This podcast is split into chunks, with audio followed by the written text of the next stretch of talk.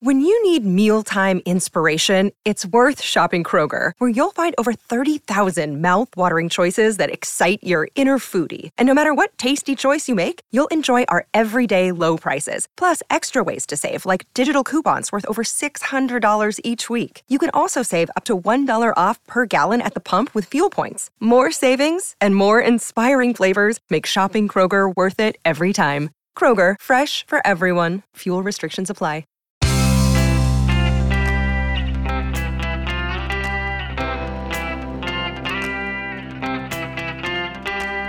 Changing your life one story at a time. This is the Chicken Soup for the Soul podcast with editor in chief, Amy Newmark. Hey everyone, it's Amy Newmark with your Chicken Soup for the Soul. And today we have a special guest, Dr. Mark Goulston, who is a psychiatrist, an executive coach, and a consultant to major organizations. He is the inventor and developer of the process called surgical empathy whereby using targeted and focused empathy, one is able to break through deeply into people and free them from internal emotional and psychological blocks that can impair their functioning, well being, and satisfaction in life. Mark is also the author or co author of nine books, including Just Listen and Get Out of Your Own Way. He's also the host of the My Wake Up Call podcast and co host of Hurt Less, Live More with JJ and Dr. Mark on UK Health Radio. And he's the co founder of the weekly series 90 Second Mentor on LinkedIn. And that captures bite sized video nuggets of wisdom from thought leaders. Mark was a UCLA professor of psychiatry for over 25 years, and he is a former FBI and police hostage negotiation trainer. He's based in Los Angeles, but his impact is worldwide. Mark, thank you for coming on the Chicken Soup for the Soul podcast. Boy, you're triggering all my imposter syndrome buttons. Who was that person? you got to get over that imposter syndrome. I know that you're awesome. Thank you. Thank you. Well, I want to thank you first for contributing to the 30th anniversary edition of the original Chicken Soup for the Soul book. You know, we we wanted to update it for our 30th anniversary and you know have stories in it from today's thought leaders not just thought leaders from you know 20 or 30 years ago and your story is about something so simple and yet so powerful a question that can change everything for people you know and also for people you don't know. So let's talk about that really simple question that you talk about in your story. Well, the simple question is what made you smile today? And when you ask it of people, you have to care about the answer. Because if you're just doing it and you're not sincere, it won't work. And uh, what the story is about is uh, I actually gave a TEDx talk on this. What, what I discovered uh, from a friend of mine is he had a drug addict daughter and he didn't want to take her phone calls because she was always manipulative and he thought i, I got to do something. So he started texting her every day at 5 p.m saying honey it's it's dad. What made you smile today? And at first uh, she tried to manipulate him and uh, and he said no no no no no no more money. We've been down that path. And he just kept doing it. And after a few months she texted him back what made me smile today was knowing that you would text me and he started to cry because it was a breakthrough. And actually, a few months later, she was off drugs because she had always felt like she was a burden. But what she didn't realize is the burden was that she was manipulative and lying to her father. So he always had to keep his guard up, which he didn't like doing. And, and what we discovered is it's a very simple question. And part of our mission, and we started it before the pandemic and we're going to revive it, we started a movement called hashtag WMYST, which stands for What Made You Smile Today. And the idea is that when someone serves you, often uh, it could be a TSA agent, it could be someone at the gate in an airport, it could be a cashier, it could be a waiter, a waitress. Often they have a name tag, but they're faceless.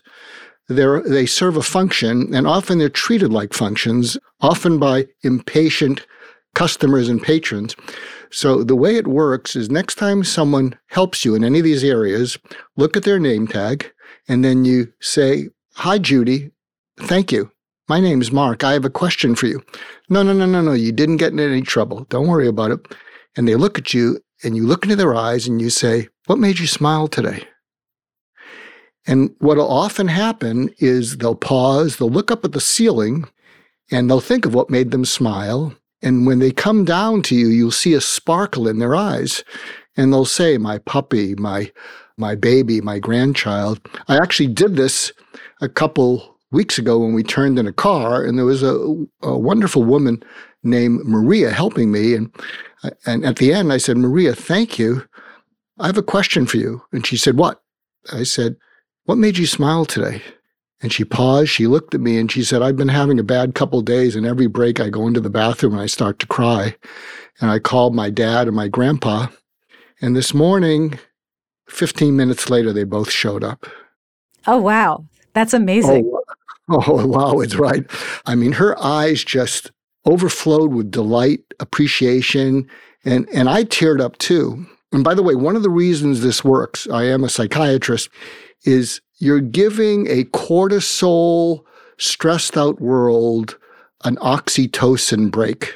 So, oxytocin, emotional connection, breaks through to high cortisol. If you look it up, cortisol, oxytocin, oxytocin, emotional connection, lowers stress. And I hate to say it, but oxytocin is becoming an increasingly short supply because it requires patience. It requires letting go of your agenda to care about the other person, really care about them, care about how they're feeling. And the world is in such a rush uh, and so impatient, it kind of loses out. So, when you said those two people showed up for her to help her on her bad day, I got a little feeling of pleasure from that.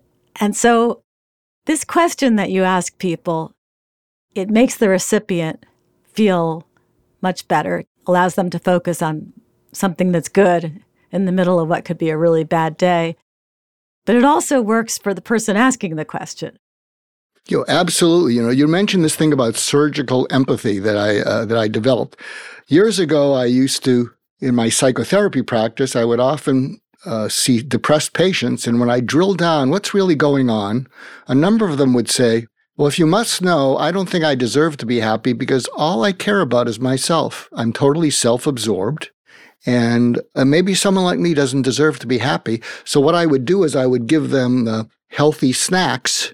And I'd say, when you see home- a homeless person every day, which unfortunately you do in Los Angeles, I want you to go up to them. Don't scare them. Have the healthy snack in your outstretched hand. Approach them identify yourself. Hi, my name's Mark. What's yours? And you know, homeless people have names. A lot of times they're treated as if they don't have anything. And then your hand is out there, so you're not threatening them, and you give them the snack and you say, uh, I hope this helps. Just hang in there. And when these patients would come in a week later, I'd say, How did it work? And they would look down and in a, in a begrudging voice, they'd say, It helped. but I, I know that's a tool, right? I mean, I understand that mental health therapists, psychiatrists, psychologists will take people who are really down on themselves and actually prescribe, you're going to go and do some volunteer work. Mm-hmm. And it makes people yeah. feel like they have value again. And I know even if you just hold a door open for someone, you get that quick little boost and you feel good. You, you get that warm feeling for a few minutes after you've done some minor little thing like holding the door open for someone? Well, because you've taken someone with a name tag, with the examples I gave, and you've you've converted them temporarily from a nobody or an anybody into a somebody. Right. And we have an epidemic in the world of people feeling like they're anybody's or worse, nobody's. And when you take the moment a moment to notice them, and by the way, we like the what made you smile today approach because when you use the word gratitude, it's too heavy handed. When you say to someone, What are you grateful for? they're likely to say, Oh, you don't think I'm grateful enough? you know, it feels like you're scolding them. But when you just go in and out quickly, hey, what made you smile today? It's a quick fix and a mini quick heal to what's wrong in the world. Yeah, and I can see how asking them that question can be the gateway to a larger discussion of gratitude. But this this gets them started. If they're just thinking about what made them smile today. You know how people talk about a gratitude journal, writing down one good thing a day, three good things a day. Well, this is like that one good thing a day. What made you smile today? Absolutely. Uh, I was actually speaking to someone. I, I'm in my 70s, and we were talking about getting older. And uh, and I said, you know, one of the best ways to deal with getting older probably works better when you're 80 is to look at yourself through the eyes of your future and see what you still have and appreciate it as opposed to focusing on what you've lost. I remember many years ago, I saw a couple women uh, separately. They were in their late 80s. And the first one who came in, she was a little bit vain. Uh, and she was bemoaning that she would have to get her rings resized because of the arthritis in her hands. And, you know, and I did my best to be compassionate, you know, because you're non judgmental as a therapist. It was a stretch, I must tell you. And then a little bit later, another woman came in, same age, with crippling arthritis. She was bent over, walking slowly with a cane. She looked like the witch in the Disney movie Snow White, you know, just bent over, but she had a huge smile. And the contrast was just amazing. And I said to her, What are you smiling about? And she said, I was just thinking how great this cane's going to look in five years when I'm in a wheelchair. Mm-hmm. Yeah, that's really great. Oh, we're going to take a quick break for an ad, and then we're going to be back and we're going to keep talking about how you can increase the happiness and well being in your life. We're back with Dr. Mark Goulston. Mark, you say you have another tip for increasing happiness and peace of mind in people. So, what might that be? Well, years back, I used to give talks and I would do this exercise and I would say to the audience, if I wrote down one word on a piece of paper and I shared it with you and you would pass it to the person next to you, if you agreed with it, and I tell you it's the secret to happiness and peace of mind. If you agreed with it, would you commit to putting it into practice in your life? And if you disagree with it, that's fine too, and just pass it to the person next to you. So I wrote down this word and I passed it to the person on the far left of the front row. And, and again, they're all looking for riches, you know, love, all this stuff.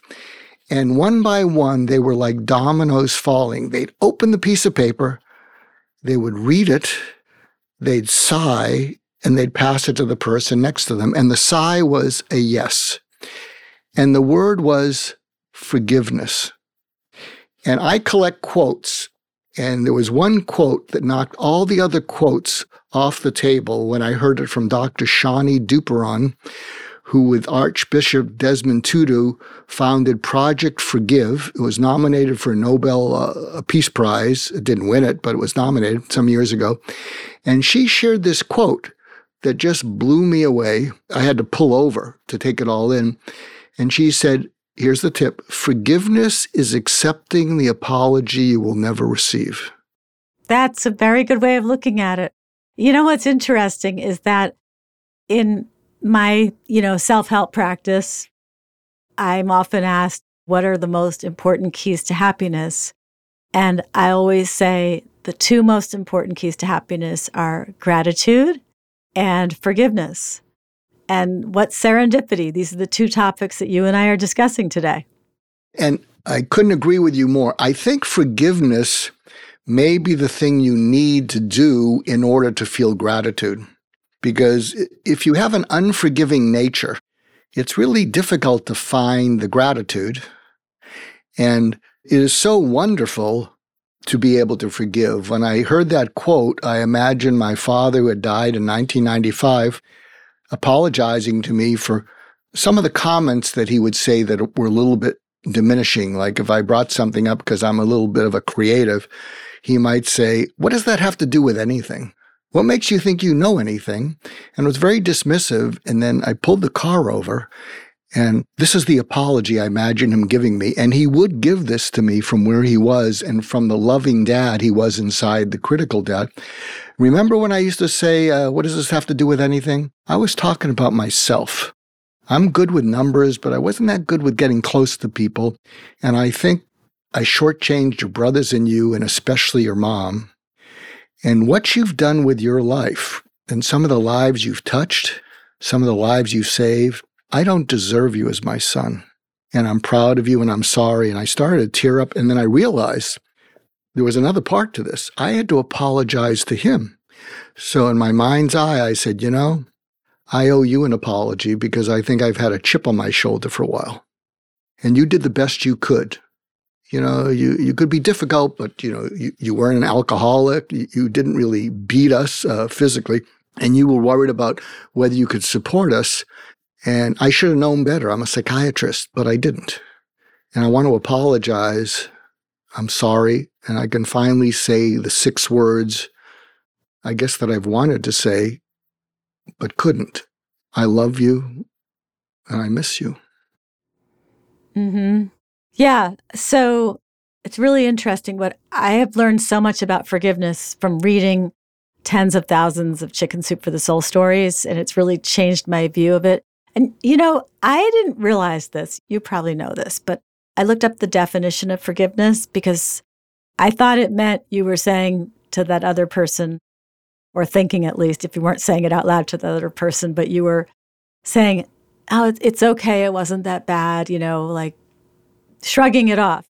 But it turns out forgiveness just means that you have decided to stop reacting emotionally over and over again to whatever that thing was that was done to you. Forgiveness is really drawing a line in the sand and saying, I'm not going to let that event or that person control my emotions anymore. I'm just going to stop reacting. I will know intellectually that that thing happened, but I will no longer react to it. And so I started adopting that as my way of looking at things. And then I moved one step farther down the road and I decided to start using pre forgiveness. So if somebody is doing something, I just forgive them as it's happening. So I never have to even experience any minutes, days, hours of feeling that resentment or that disappointment. So so now I go around using pre-forgiveness. Well, I'll, I'll, share something with you that would add to that in terms of how to forgive ourselves, because there's something called a Jungian shadow. That's the dark side of our personality. It's the part of our personality that we don't want to admit to the world and we don't want to admit to ourselves because it makes us feel ashamed. And, uh, you know, I've been a therapist for 40 plus years, and everybody has a dark side to their personality. And what a lot of people spend a lot of time trying to push away, and it's inevitable that when you're young or you're traumatized, you feel hurt. Then you feel fear that you could be hurt again and really injured. Then you feel angry. And then you feel rage. And a lot of times, being aware that we feel rage can cause us to feel, I'm not a good person. You know, good people don't have rage.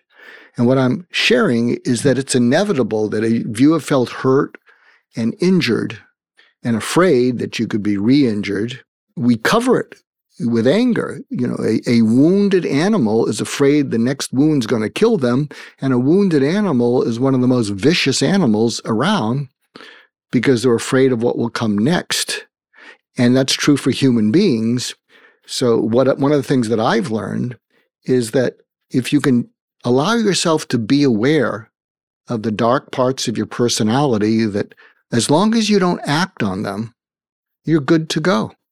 It's okay to have jealousy, self pity, a chip on your shoulder, all those things, because when certain events and traumas happen, they pick up speed till they go to hurt, fear, anger, resentment, rage and and we we collect those. And as long as you realize that that's part of human nature and you don't act on it, you know, you can cut yourself some slack. I guess it's your first emotion. you need to excuse because it's a natural human response. And what you can actually control is what you do next. That's exactly true. In fact, I'll share something with you. This is a, a little value added. I've been working with veterans, and we came up with a simplified definition of mental health. And then we have them form squadrons to be supportive and they check in with each other every day. And the definition that we've come up for mental health and emotional well being is your ability to modify your immediate reaction to anything life throws at you so that your eventual response in your head and mind and in life is constructive. And so we form these support groups with uh, veterans and they talk about what triggered them that day. And then they share, oh, I got triggered and someone cut me off, but instead of road rage, I, I decided to wave them on. I decided to think of, geez, maybe they're having a bad day. They didn't mean to cut me off. And we found that really useful uh, because here's something else that I think Chicken Soup for the Soul is the master of. I recently watched a documentary called Mr. Rogers and Me, and it's not any of the famous documentaries with Tom Hanks and whatever. And one of the things he was talking about is it's better to be deep and simple than shallow and complex. And I think Chicken Soup for the Soul as a brand is incredibly deep and simple because it, it gets to and from the souls of readers and from the souls of contributors, as opposed to being overly complex where people smile, can't remember it, and think they're stupid for not being able to remember it. Well, I appreciate you saying that, especially since, you know, we're celebrating our 30th anniversary. And it's really nice of you to say nice things about Chicken Soup for the Soul. I mean, I believe it's incredibly effective, all of these stories. And I know you, as a psychiatrist, use stories to help people improve their lives. So we're both out there using storytelling, true stories, in order to improve other people's lives. So Mark, thank you so much for your story in the book and for joining us today on the Chicken Soup for the Soul podcast. Well, thank you, Amy. It's always a pleasure to talk to you. You always make me smile. Oh, well, that's really nice. And everybody out there, thank you so much for listening today. And please join me next time for a couple of stories about how it's never too late for love from our very fun summer beach read Chicken Soup for the Soul, all you need is love.